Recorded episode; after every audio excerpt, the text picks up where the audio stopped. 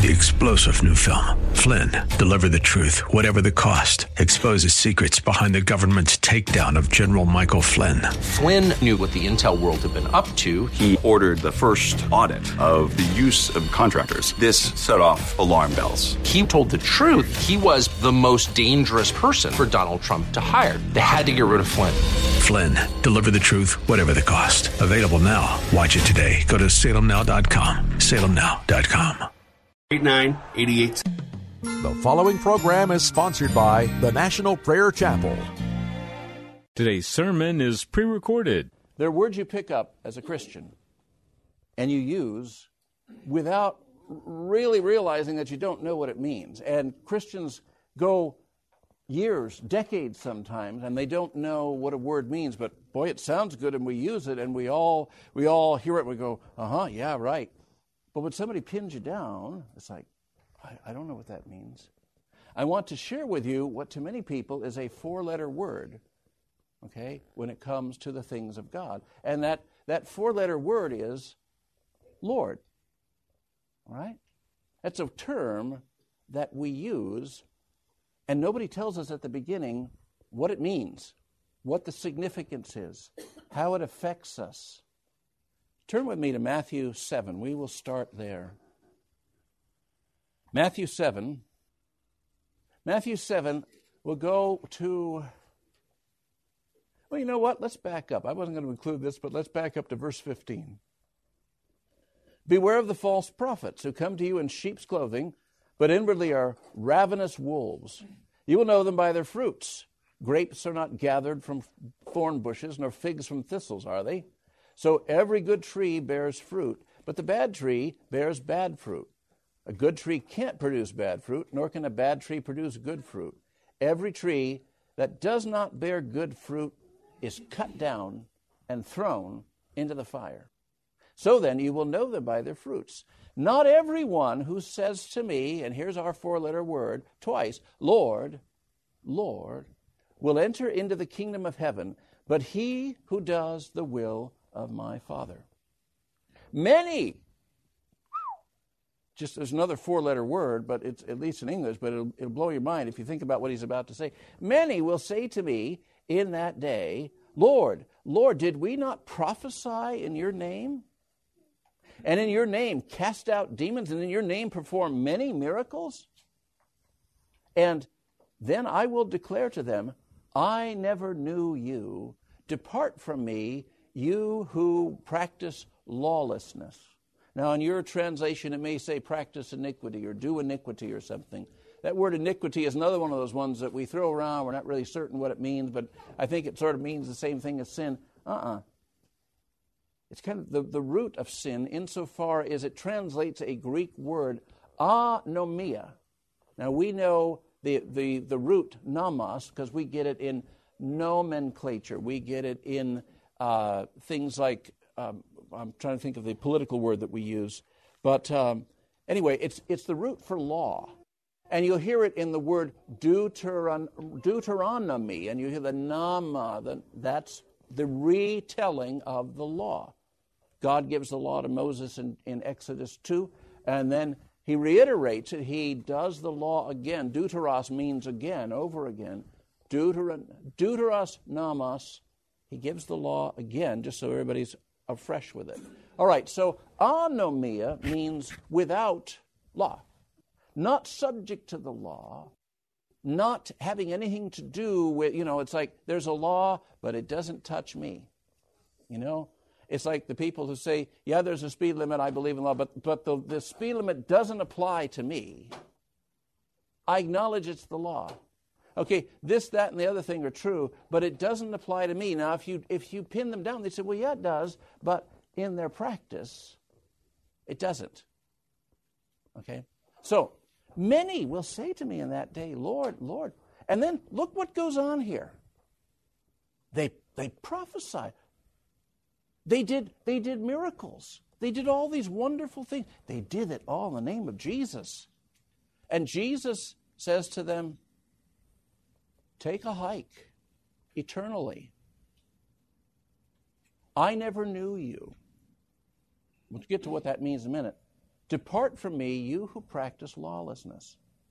We're at an extreme disadvantage. We start off with an extreme disadvantage spiritually because we live in America. What? Yeah, that's exactly right.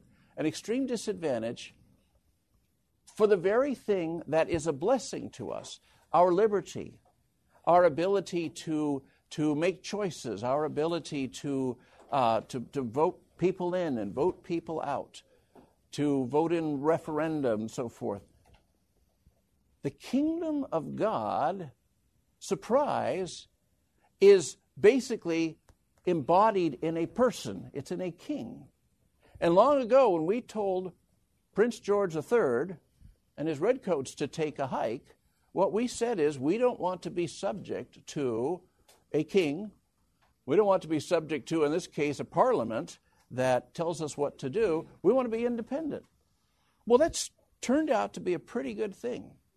But it's a really miserable example when it comes to understanding the kingdom of God. And we've got to kind of shift out of that mindset. And that's something that God has to help us with. Because you see, in, in my own little kingdom or in my own little democracy, I can kind of bargain with God. You know, I can say, well, look, uh, you do this, I'll do that. We'll, you know, we'll, we'll see there, there's a vote, and we'll see who's the tiebreaker. Um, and if, if I lose, I'm still going to do what I want to do. Okay. But in a kingdom, the king is the lawgiver.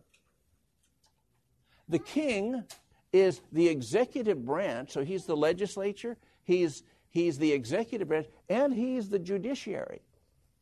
All those functions come under his domain. Now, to give all that power to a man, we found out from history the hard way, over and over again, for thousands of years, not really the best idea. You may get one good king who functions pretty well in that way, and then his son or his heir, his successor, just, just destroys the whole thing. But here, when Jesus says, go out and preach the kingdom of God, when, or it, Matthew will use the phrase kingdom of heaven. That's not something different, and it's not talking about heaven as opposed to earth. Matthew is a Jew writing to a Jewish audience. And if you know any Jewish people, you'll know that one of the things that they do to our confusion a little bit, they will take the third commandment, I think it's the third, that you shall not take the name of Yahweh or Jehovah your God in vain, for the Lord will not hold him guiltless that takes his name in vain. And it began to be a point where they wouldn't pronounce the name of God, and sometimes they've gone so far as to leave out the word God, and they will just say Hashem, the name. Or instead of saying God bless you, they'll say heaven bless you. You remember from, uh, from Fiddler on the Roof? They, they, they're sort of having the party at the bar, and the Gentiles come in. And, and one of the things that the Gentiles say, Heaven bless you. Well, I thought that was a nice thing for a Gentile to say because this is a Russian Orthodox guy coming in, but he's sensitive to the, the Jewish sensitivities, and so he says, Heaven bless you. All right? So, Matthew, in writing to his Jewish contemporaries, will always call it the kingdom of heaven, not because it's something different from the kingdom of God, just because that's what his audience would expect. That's what his audience, uh, you know, it, it, won't jar their ears, it won't break up their, their sensibilities. Um, Matthew does a lot of things like that. He starts off his, uh, his, his gospel with a genealogy.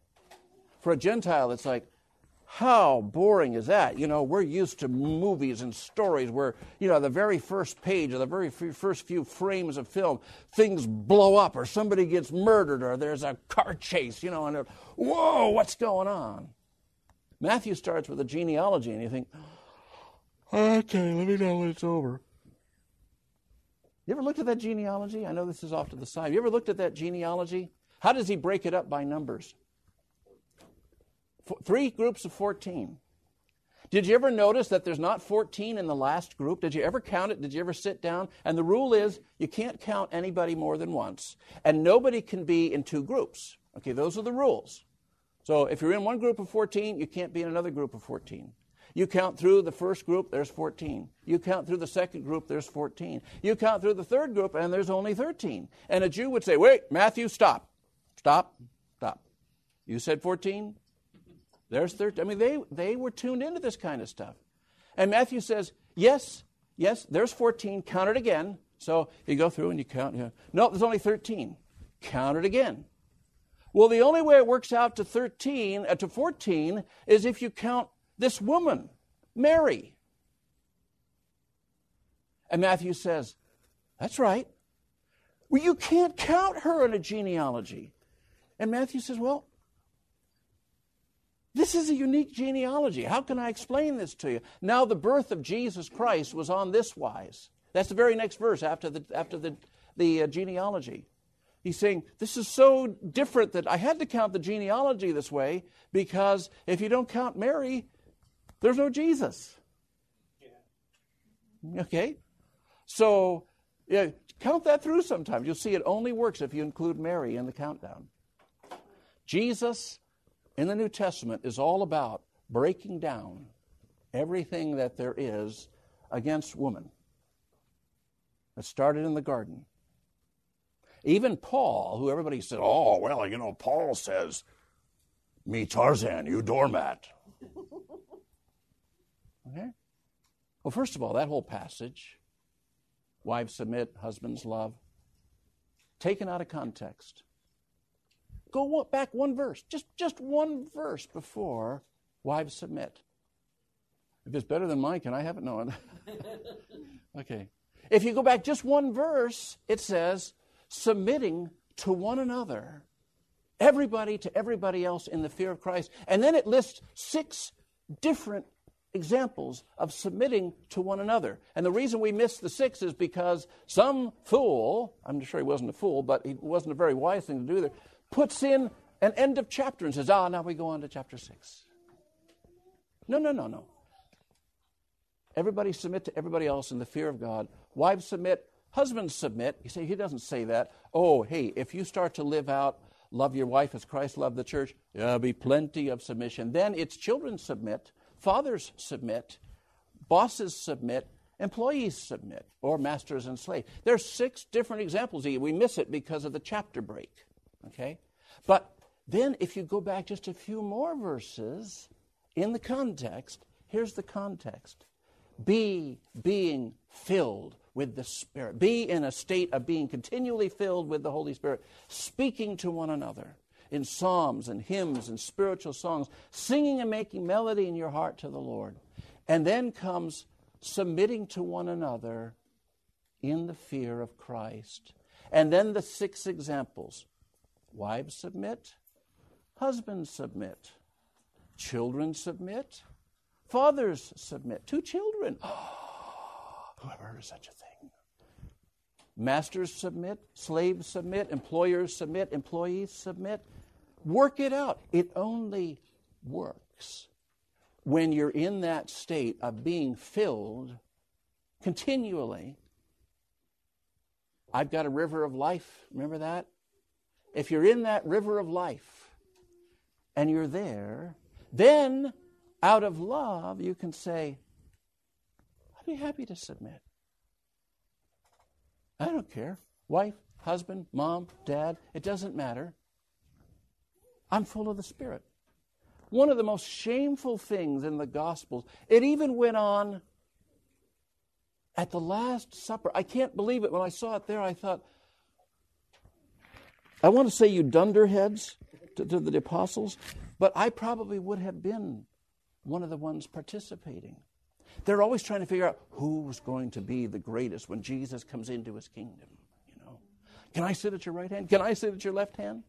They even set mom up to go ask. Did you know that? And and this was especially dirty pool because if you know who that woman is, She's Mary's sister. So these are the cousins sending Auntie Salome to say, you know, can your cousins sit at your right hand and your left hand? I don't know if you knew that, but they're, but they're related by blood. All right? And they're still talking about it at the Last Supper, less than 24 hours before he's going to be crucified. Who's going to be the greatest? And then the other guys find out and they're mad. They're mad because they asked, and they're mad because they didn't ask before the other guys.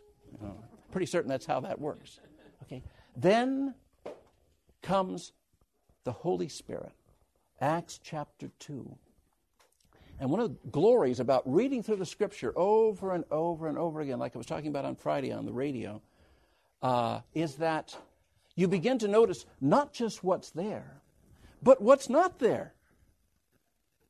And one of the things that's not there is you never, ever hear any of those apostles ever arguing about who's greatest. In fact, you know who winds up running the church on a day to day basis in, in Jerusalem? Not one of them. Jesus' half brother winds up running the show. None of them do, and they don't care because they're full of the Spirit, submitting to one another in the fear of Christ. It's wonderful. Okay, okay that's two asides. We may actually get to the subject before we're through. This thing about lordship.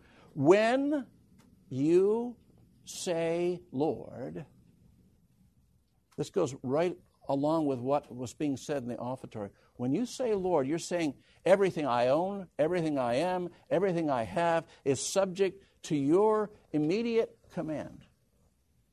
If you say jump, I jump. If you say go, I go. If you say give, I give. Help me to be to walk in that obedience. You cease to be an independent voting member, so to speak. That's not your relationship anymore. Your relationship is to a sovereign, perfect, loving king. And most people, most Christians never get past that point. It's like, yeah, he's king, but no, there's no but. If there's a but in the statement, then Jesus still isn't Lord. Why do you call me Lord, Lord? He says in Luke, and don't do what I say. This is amazing stuff here. many will say to me in that day, See, he's not talking about non Christians. And I put Christians in quote because I'm not even certain I know what the term means anymore. You know, I hear this term used and it's like, what do you mean by that? Well, I mean, I asked Jesus into my heart. Uh, okay, so are you obeying him? Well, uh, well, uh, you know how that, that whole thing goes. This comes partly by surrender, and it comes partly by revelation. Okay? Turn to 1 Corinthians chapter 12, the whole chapter about spiritual gifts. Actually, 12 through 14 is all about spiritual gifts. Here's a little comment that Paul makes almost as an aside on the way to getting to explain these supernatural gifts of the Spirit that come with the baptism in the Holy Spirit. And I hope those of you who are new in Christ will hear me out on this. Seek God to be filled with the Holy Spirit. Because as big of a change as your salvation was, as much of, a, of an altering of your view of the universe it was when you got saved, it will be the same kind of a quantum leap when you get filled with the Holy Spirit. I remember once I got filled with the Holy Spirit, and I didn't know what it was. It was one of those phrases where I heard people talking about baptism in the Holy Spirit. You know, just, just it was in the buzz of people talking and people preaching and teaching, and nobody ever sat down and said, "Okay, do you know what this is? Here's what this is." So I'm going along, and our youth group, because I got saved in, a, if you can believe this, a spirit-filled Lutheran youth group. I mean, where they spoke in tongues and prophesied, and uh, this is a crazy group.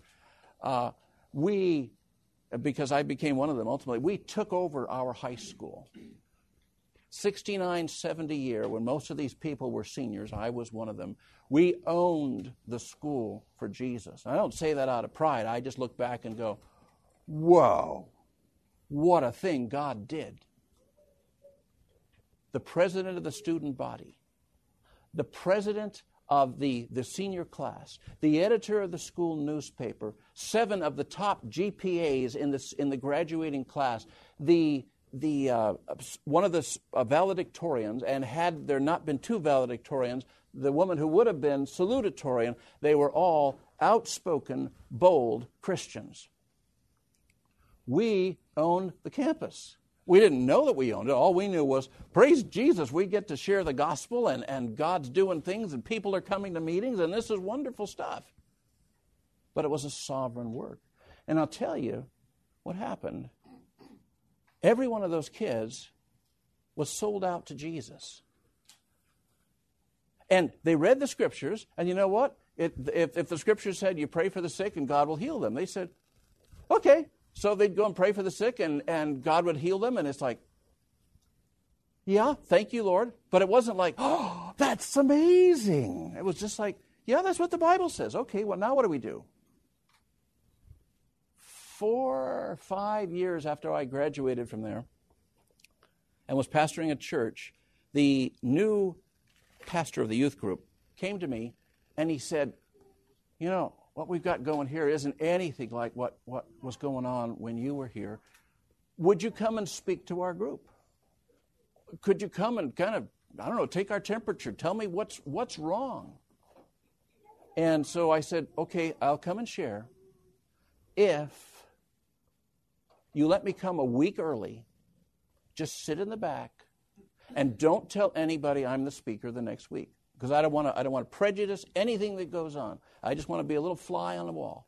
He said, "Okay, I'll do that." So I went to the meeting uh, the, the week before, and I know that we have digital film now. You can see immediately, you know, whatever you've taken and, and blow it up on your tablet if you need to. But back then, it was a really big thing to have 24 hour developing of your film. Okay? Well, even today, it sometimes takes the Lord 24 hours to develop my film. You know, I'll, I'll, I'll see something and it's like, there's something there, and it's kind of like waiting for a spiritual Polaroid. You know, Am I, am I, talking Greek when I say Polaroid? You know, those little cameras where you take it and, and the paper slides out and it looks blank, you know, but you wait and you wait and you wait and, and finally a, a picture just kind of magically appears, you know, and you go, oh. hey, it was really effective in, in um, missionary evangelism. Her dad used to use one of those out in Africa, you know, and he'd go and take a picture of the chief and only the chief got his picture taken. But it, it, it opened doors. Anyway, so my film develops, and I come back the next week, and I think actually what I preached on was the Lordship of Jesus, now that I think about it. I haven't thought about it. But I, I talked to the youth group later. I said, Now I know what the problem is. He said, What is it? What is it? What is it? I said, You are trying to relate to the kids. And you're, you, they're, they are living down to your spiritual expectations. Unbeknownst to us, this was the expectation. You know? So that was the expectation. We lived up to it. Hey, if that's what Jesus wants me to do, I'd be glad to do it. You know? I didn't know there was some other way to do it. When, when somebody would stand up in, in one of our youth group meetings and say, you know, the Lord spoke to me and said, thus and such and so and so, nobody said, oh, that person's weird. Or, wow, God speaks to that person. It was like, oh, just like he did to me last week. It, it was normal, you know? Because it was normal in the book. I remember about a, four weeks, less than that, after I graduated from high school, the Lord opened a door for me to go teach uh, and share and get people baptized in the Holy Spirit in Dallas, Texas. And I went to kind of our a sister youth group out there. And they were out on a, you know, sort of a, a lake outing, you know, sports and swimming and all the rest of that. And then they all gathered. And, and the youth group leader, who was a a minister uh, attending Dallas Theological Seminary, he said, okay, uh, just share. So I just shared how God had provided for me to take this trip and how He'd provided for my gas and the different things that had happened on the way and just, just various things that the Lord had spoken that came true. And uh, so the youth group leader said, okay, okay, are there any questions? And finally, one girl raised her hand. And you ever been in one of those situations where one person speaks and as soon as they do, you can see that everybody else in the group is so going, mm hmm. So she said, uh, Excuse me, um, what do you mean Jesus spoke to you? And I didn't know how to answer her, especially when I saw everybody kind of doing this. Yeah, what was he talking about? Because where I came from, that was normal. You know, that was just not a big deal. You pray, the Lord puts something in your heart, he, he speaks something to your heart, and you go and do it or you act by it. And for them, it was like, what kind of a weird guy is this? It was my first encounter with the possibility that there were Christians who didn't hear God. I'd been cocooned in this group for almost two years. It's like, wow, this is great.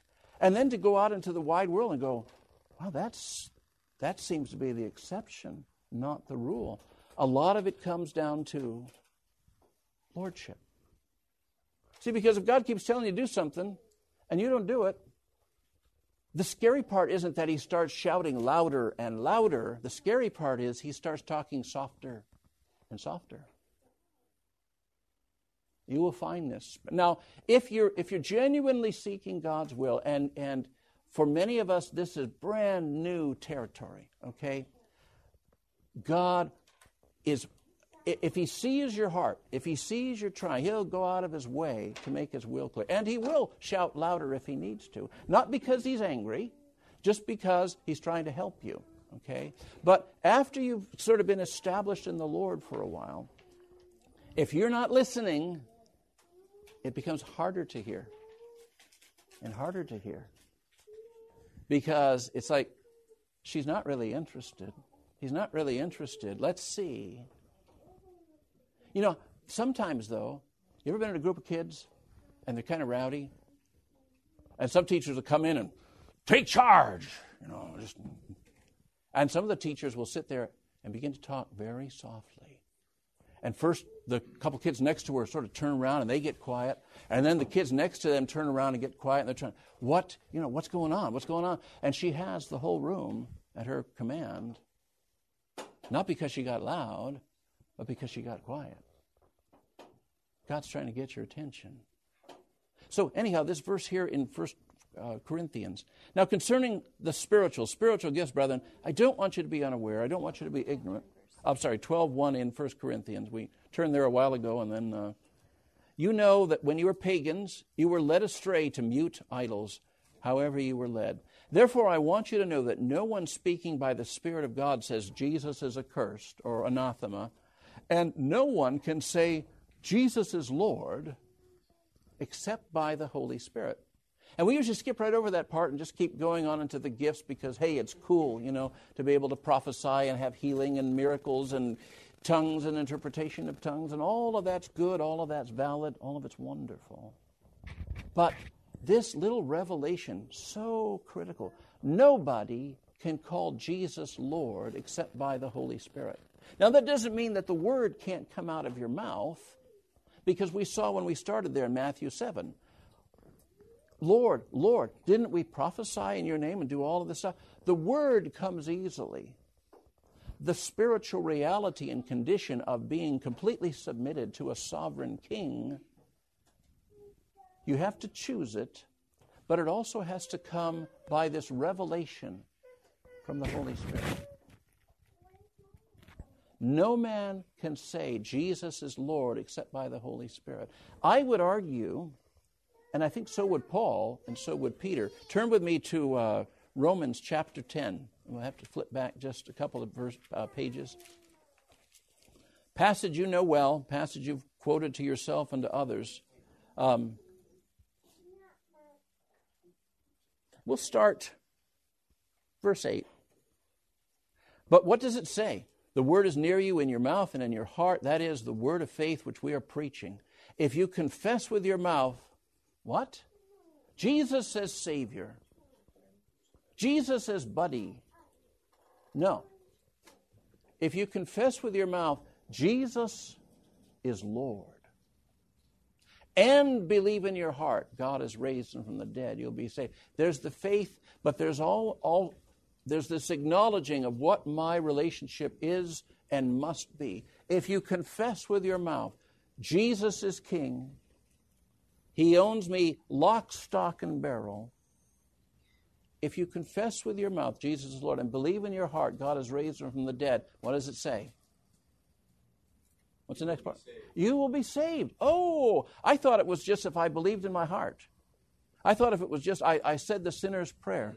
By the way, I don't have time to go into this, so I probably shouldn't bring it up, but I'll just bounce it off you and make you feel miserable while you search it out. There is no sinner's prayer in the New Testament. Nobody ever prayed the sinner's prayer of Revelation 3:20. You know why? Because Revelation was the last book in the New Testament written, and that sinner's prayer was a sinner's prayer commanded to Christians, you know. Okay, not to non-believers. Okay? As many as I love, I rebuke and I chasten. I discipline you. Be zealous, therefore, and repent. Behold, I stand at the door. Now, he's talking to Christians. And that, behold, I stand at the door and knock, that motif through Scripture is always indicative of pending judgment. Change or be destroyed. Okay?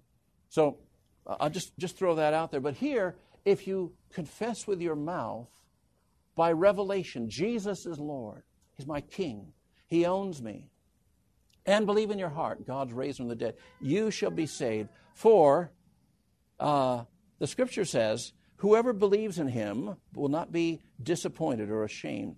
There's no distinction between Jew and Greek, for the same Lord, he keeps coming back to that, not Savior, the same Lord is Lord of all, abounding in riches for all who call on him. For, and then he quotes from Joel the prophet, chapter 2 Whosoever shall call on the name of the Lord shall be saved. Now, again, it's not just a word, okay?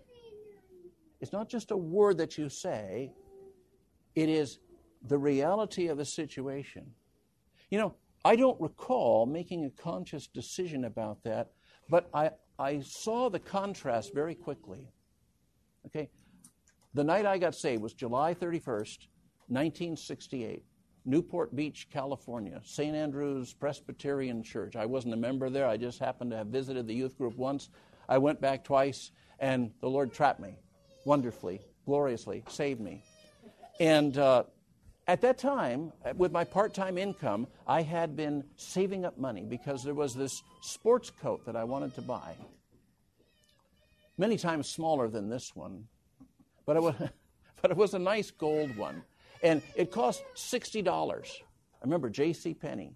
And I really wanted this sports coat.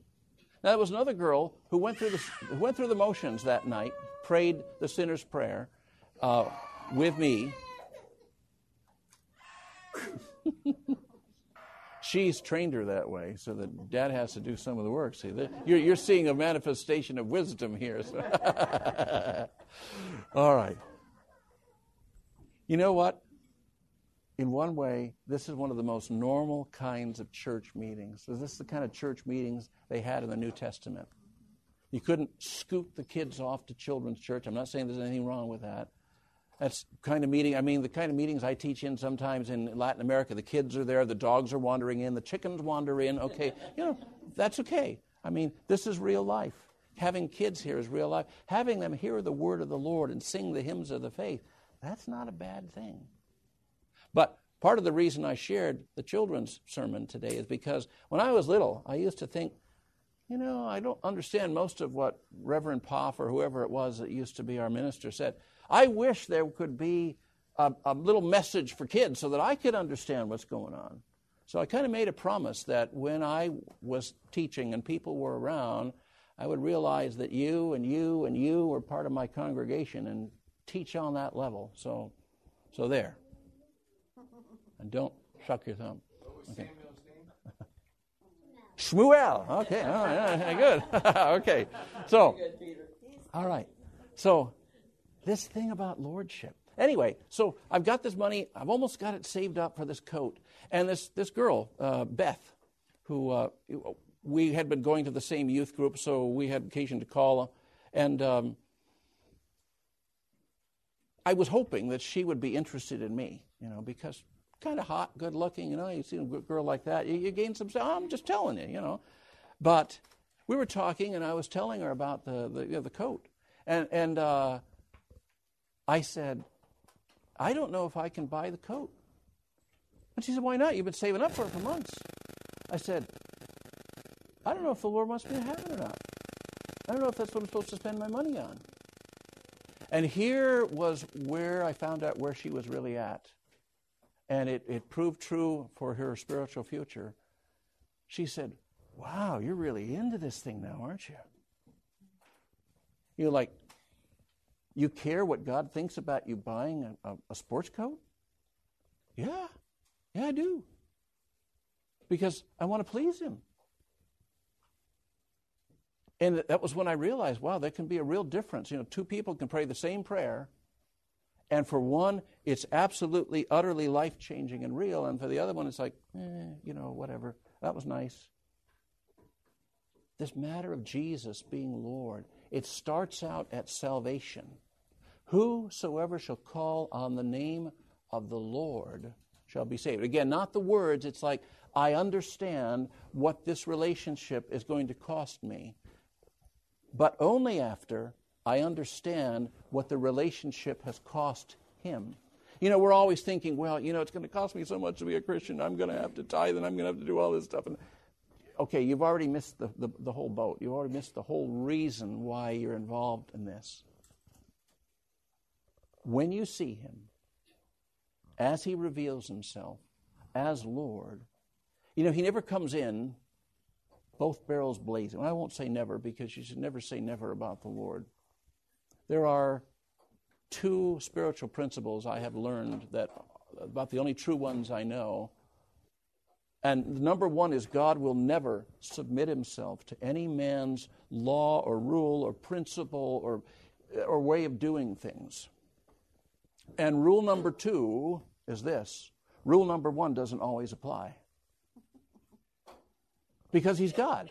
He can do whatever he wants, whenever he wants.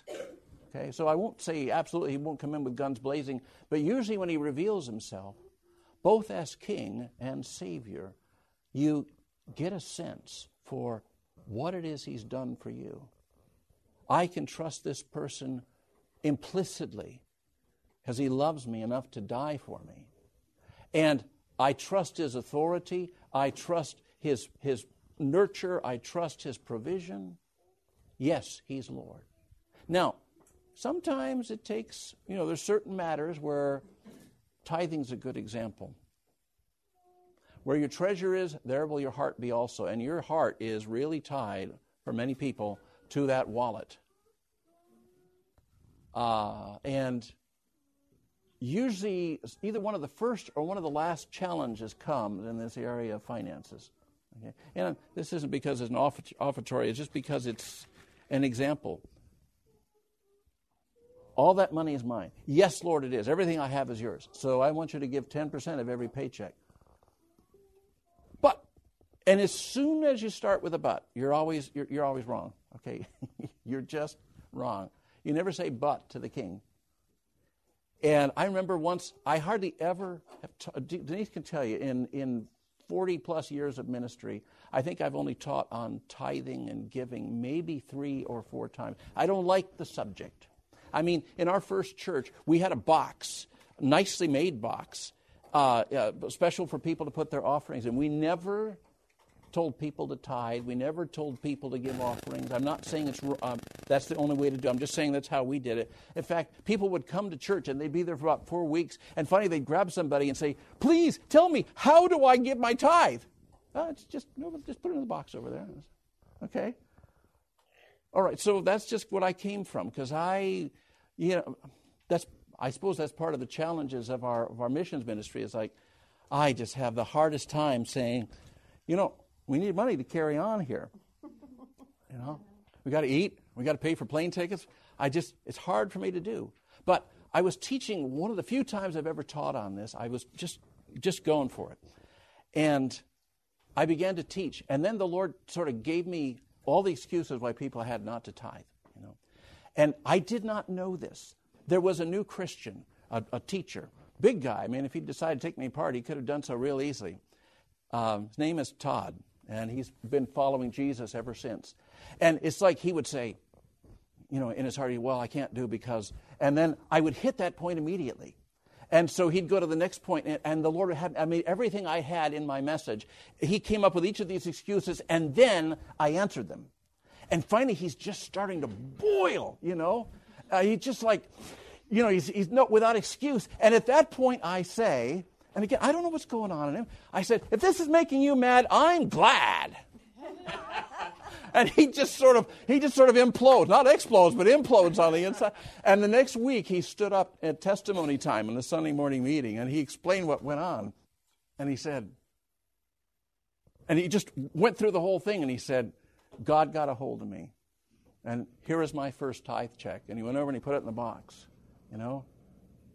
But for him, it was a matter of lordship.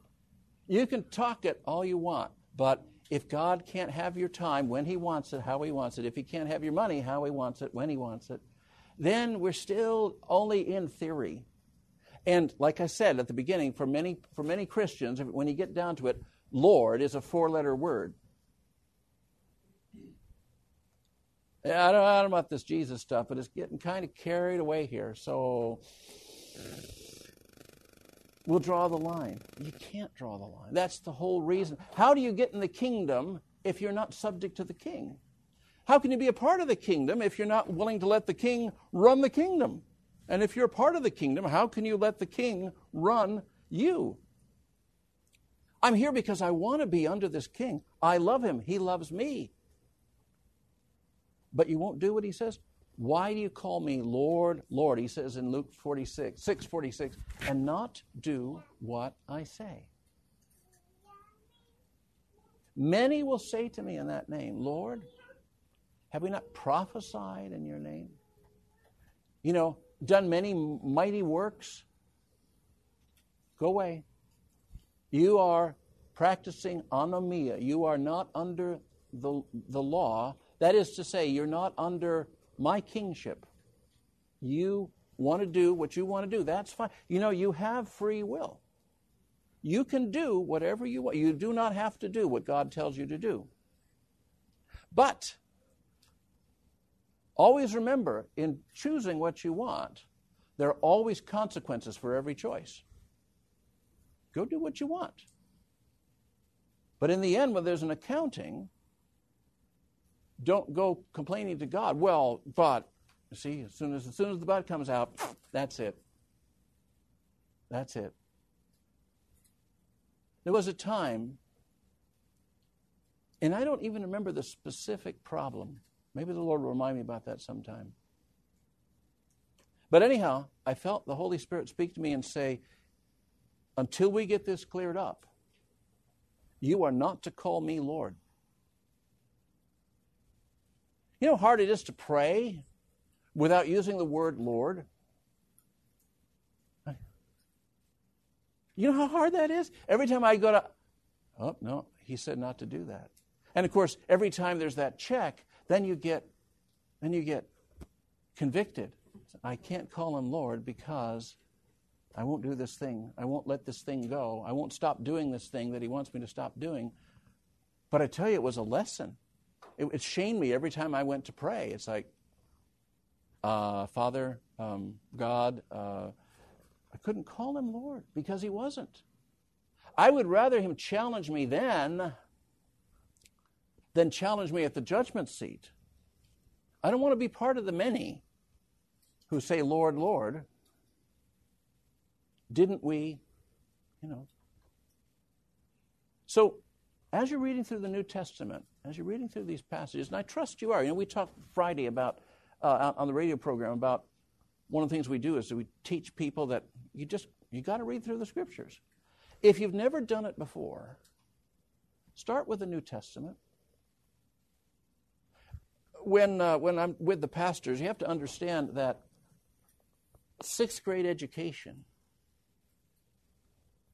They don't do a lot of reading because reading is difficult, huh? In Latin America, that's right. Well, maybe in the U.S. too, I don't know. Um, and so you tell them, read through the Bible cover to cover, and they're like, whoa, you may as well ask me to move a mountain. And so we talk about we talk about eating the elephant. Because we start out with a, a little story about uh, there's a, a, poem written by an Englishman about the blind men and the elephant. There's six blind men, they encounter an elephant, and they each feel a different part of the elephant, and they walk away just absolutely convinced that they know what an elephant's like.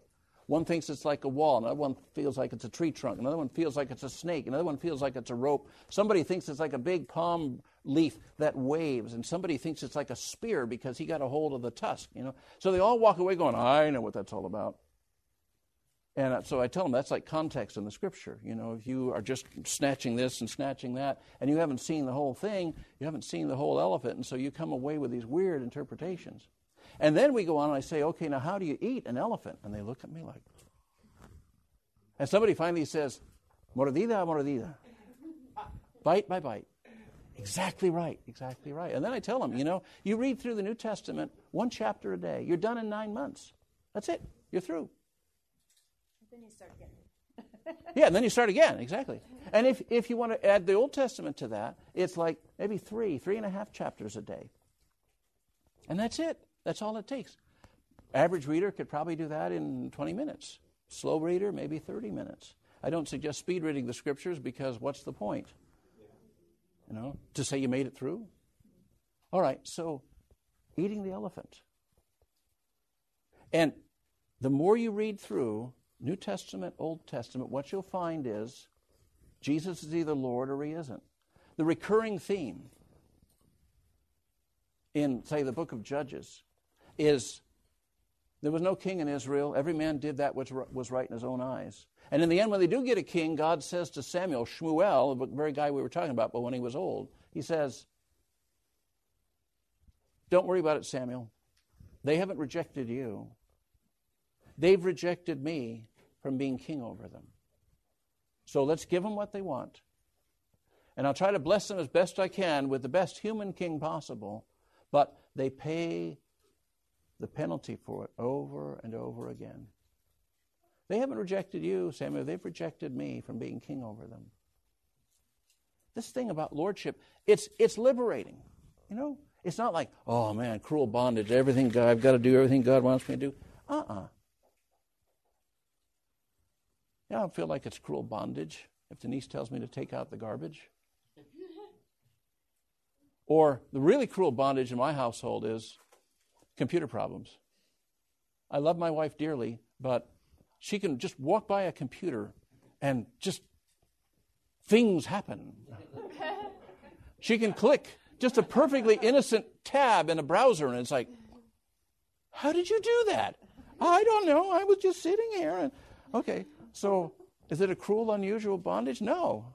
you know, but I just do it because I love her. Well, it's been that way since the beginning. Jesus reveals himself as Lord, and you say, wow, that takes care of a whole lot of problems. My life, my future, my destiny, my job, where I'm going to go, you know, he's got it. He's got it. I might not see it, but he sees it. So let me encourage you with that four letter word. One of those words that maybe you've been using, but you haven't really understood. Okay? Lord. Absolute sovereign king I am not in a democracy.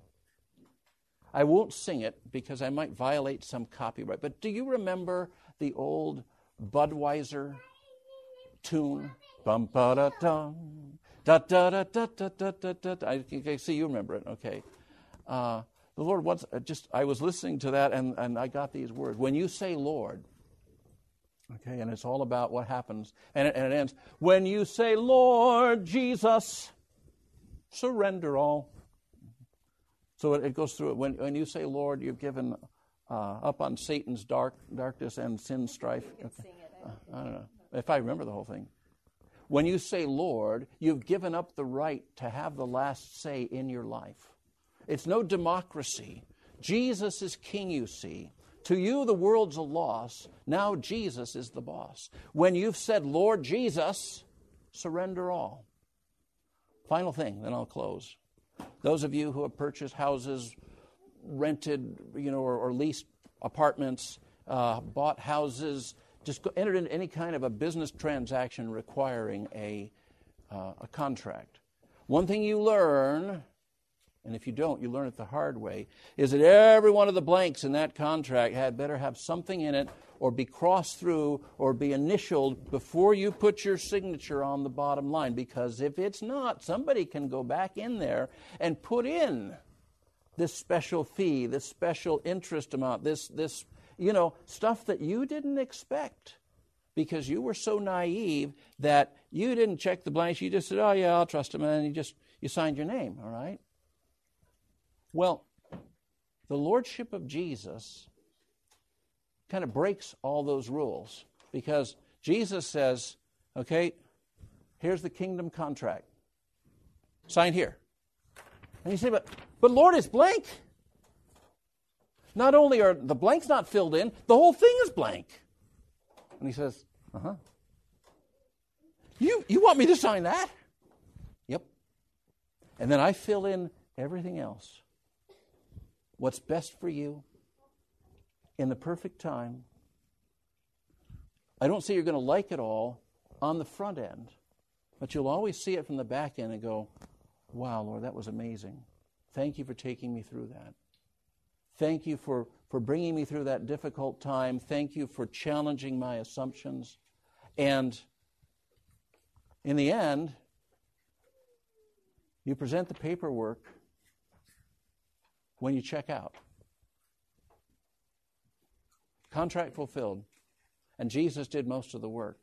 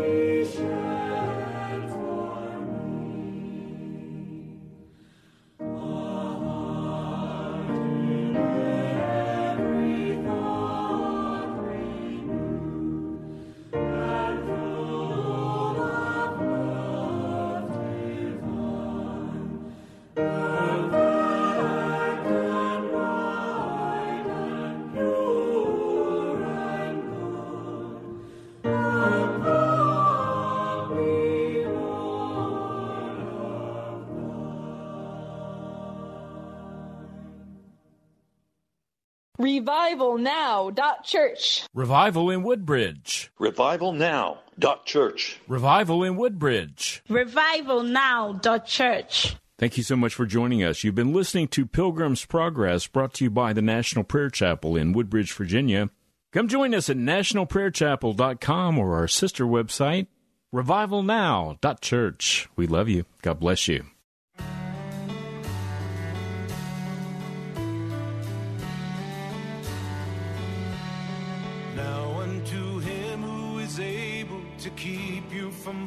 Falling and to present you blameless before the presence of his glory with great joy, with great joy. Now unto him who is able to keep you from falling and to present you blameless before the presence of his glory with great joy, with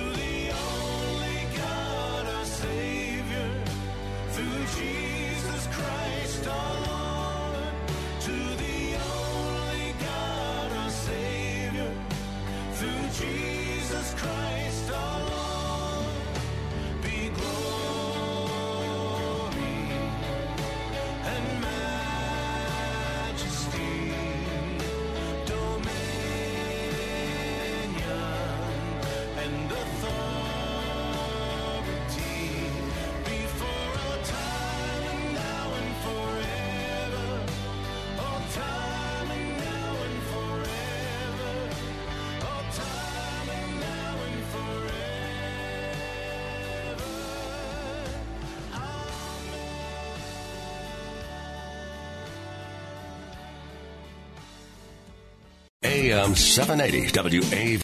Three star general Michael J. Flynn, head of the Pentagon Intelligence Agency, knew all the government's dirty secrets. He was one of the most respected generals in the military. Flynn knew what the intel world had been up to, he understood its funding. He ordered the first audit of the use of contractors. This set off alarm bells.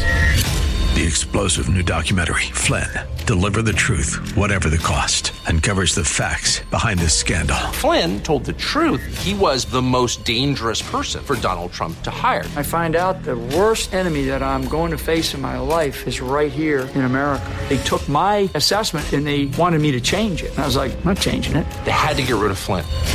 With in depth interviews, archival footage, and never before seen personal records of the man behind the headlines. I just felt like I was drowning. Flynn, deliver the truth, whatever the cost. Available now. Watch it today. Go to salemnow.com. Salemnow.com.